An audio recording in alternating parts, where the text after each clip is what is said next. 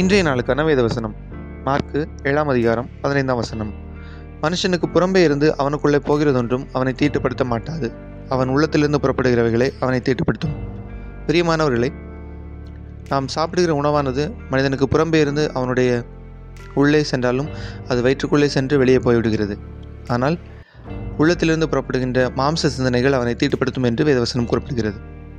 நாம் நம்முடைய வாழ்விலே ஆவிக்குரிய சிந்தனைகளை நம்முடைய உள்ளத்திலிருந்து வெளிப்படுத்துவோம். கர்த்தர் நம்மை ஆசீர்வதிப்பாராக. அமை